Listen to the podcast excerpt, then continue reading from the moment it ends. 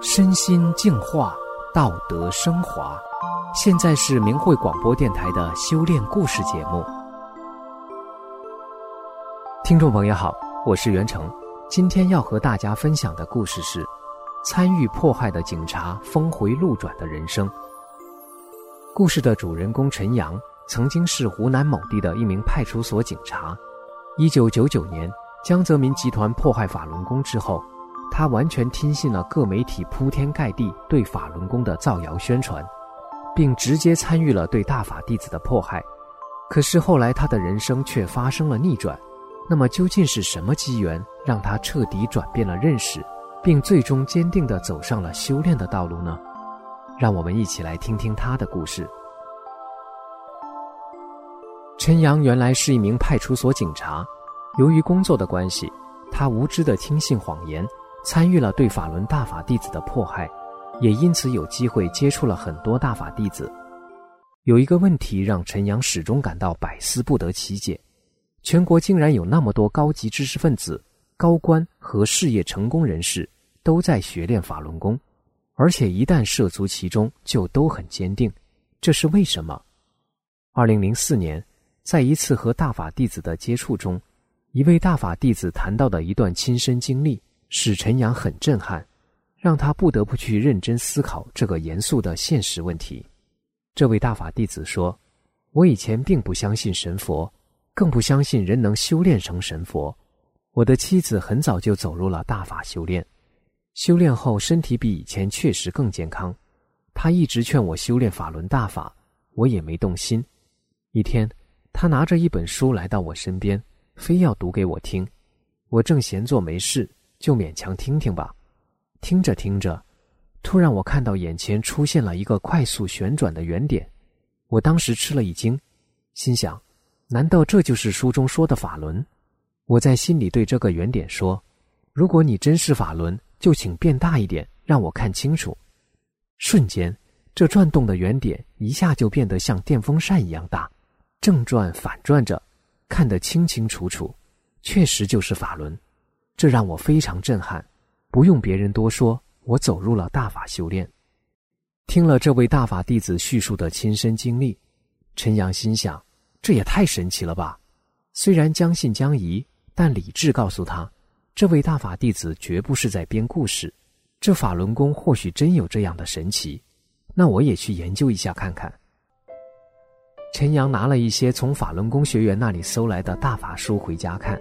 另外，在网上下载了大法师傅的经文，陆陆续续看了两年多，希望也能从中看到一些神奇。虽然始终什么也没看到，但是他却慢慢的对大法感兴趣了，特别是书中讲述的知识、大法的法理、观点，别开生面，真是闻所未闻，令他大开眼界，茅塞顿开，获益良多。学大法师傅的著作。陈阳至少有两方面的深刻感触和认识。他说：“一是人除了肉身外，还有元神存在，它不随着肉身的死亡而消失，它一直在六道轮回中往复转生着。科学上认为，我们的大脑有九成没有开发出来，使用不了，其实只是被锁住了而已。人通过修炼可以得到升华，随着升华，可以一步步解开这些锁。”释放人的大脑。我在网上看到了湖南通道县再生人的文章，那里有一百多个再生人。国外有濒临死亡试验和气功诱导往事疗法，受试者在元神离体后能记起前世的事情。二是宇宙中蕴藏着一个天机，就是宇宙中有一个永恒的法则，那就是真善忍，这就是宇宙的特性。而宇宙这个特性就是佛法的根本，违背了这个特性，就必然受到这个特性的制约。这就是人们常说的“善有善报，恶有恶报”的原因所在。有多少人思考过，许多现象，大多数人以为是自然状态，其实就是由宇宙的特性所决定的。除此之外，陈阳对天地、人生、神佛等很多解不开的疑问找到了答案。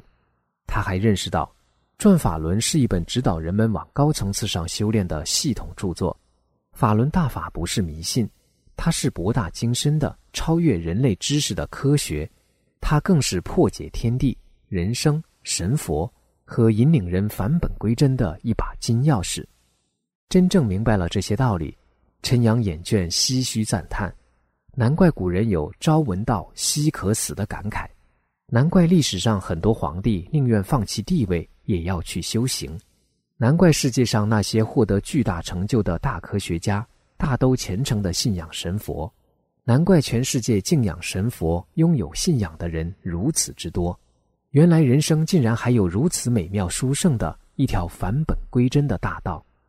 以前陈阳以为自己什么都懂，什么都看透了，内心还嘲笑别人迷信愚昧。此时。他觉得自己真是坐井观天，枉活在世了。他内心对修炼充满着无比的热忱和向往。二零零七年，陈阳义无反顾地走入了大法修炼中。正式修炼后，他努力按照大法真善忍的要求修心做好人，道德境界在快速提升着。从练功开始，大法的神奇就源源不断地涌现出来。修炼一段时间后。他的身体出现了根本的变化。以前他患有风湿和神经衰弱，虽然不是什么绝症，但膝关节经常疼痛、怕冷，还经常失眠。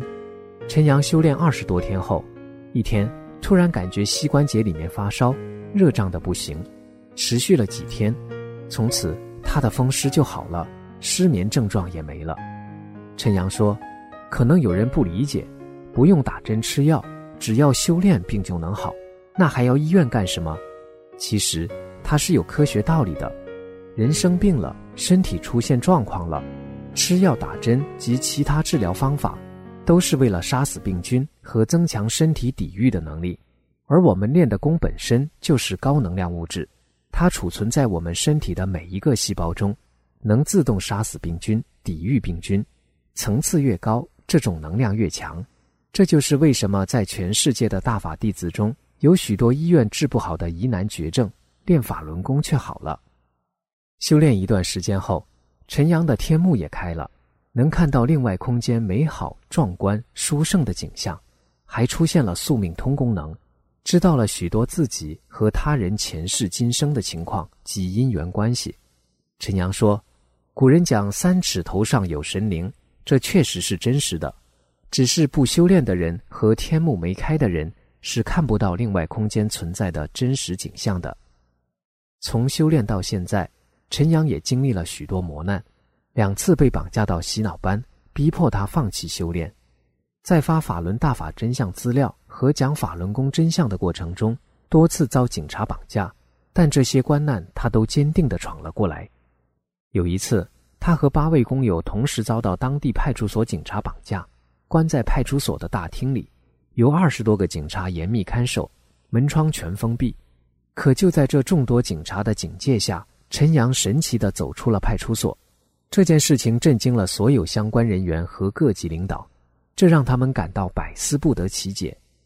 陈阳说：“大法就是神奇，就是玄妙，人们只从表面的逻辑推理和科学论证，根本是无法解开的。”二零一五年。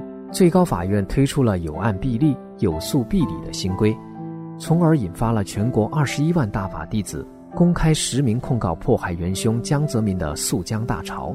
陈阳也把控告状邮寄到了两高。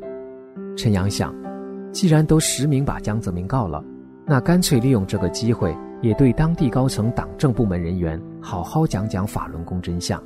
于是，他就着手给省市县和政法委。公安的领导人员及单位领导写了公开信，把他这些年来所遭受的迫害和不公的对待、修炼前后身心的变化和一些神奇现象、江泽民残酷迫害法轮大法弟子所犯下的具体罪行和给国家及人民造成的灾难后果、法轮功学员放下生死反迫害讲真相的目的和意义等等，都做了认真陈述。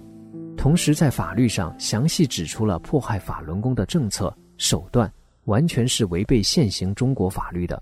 因为信仰自由、言论自由是宪法明文规定的，即使政府有关部门公布的十四种邪教中都不包括法轮功，法轮功学员的行为在法律上都是合法的。同时，陈阳也用慈悲和正念，希望唤醒他们的正义良知，为自己选择美好的未来。刚开始，看到信的那些领导非常紧张害怕，分别找陈阳谈话，他都堂堂正正的给他们讲真相。陈阳说：“江泽民这种人既卖国又贪腐，既镇压六四爱国学生，又残酷迫害法轮功这么一大群好人，罪大恶极，人神共愤。现在既然提出依法治国，在法律面前就应该人人平等，这么一个千古罪人，难道不应该控告吗？他犯罪就能例外吗？”陈阳又和他们分析形势，同时用大法弟子的慈悲劝告他们。千万不要对大法犯罪。陈阳还说：“我的修炼经历您听了，可能怀疑有些内容那么神奇，是否真实？其实这些都是我实实在在的经历。我真心盼望每个人都能理智清醒，赶快三退，就是退出中共的党团少先队组织自救，千万不要再反对法轮大法，更不要参与迫害。”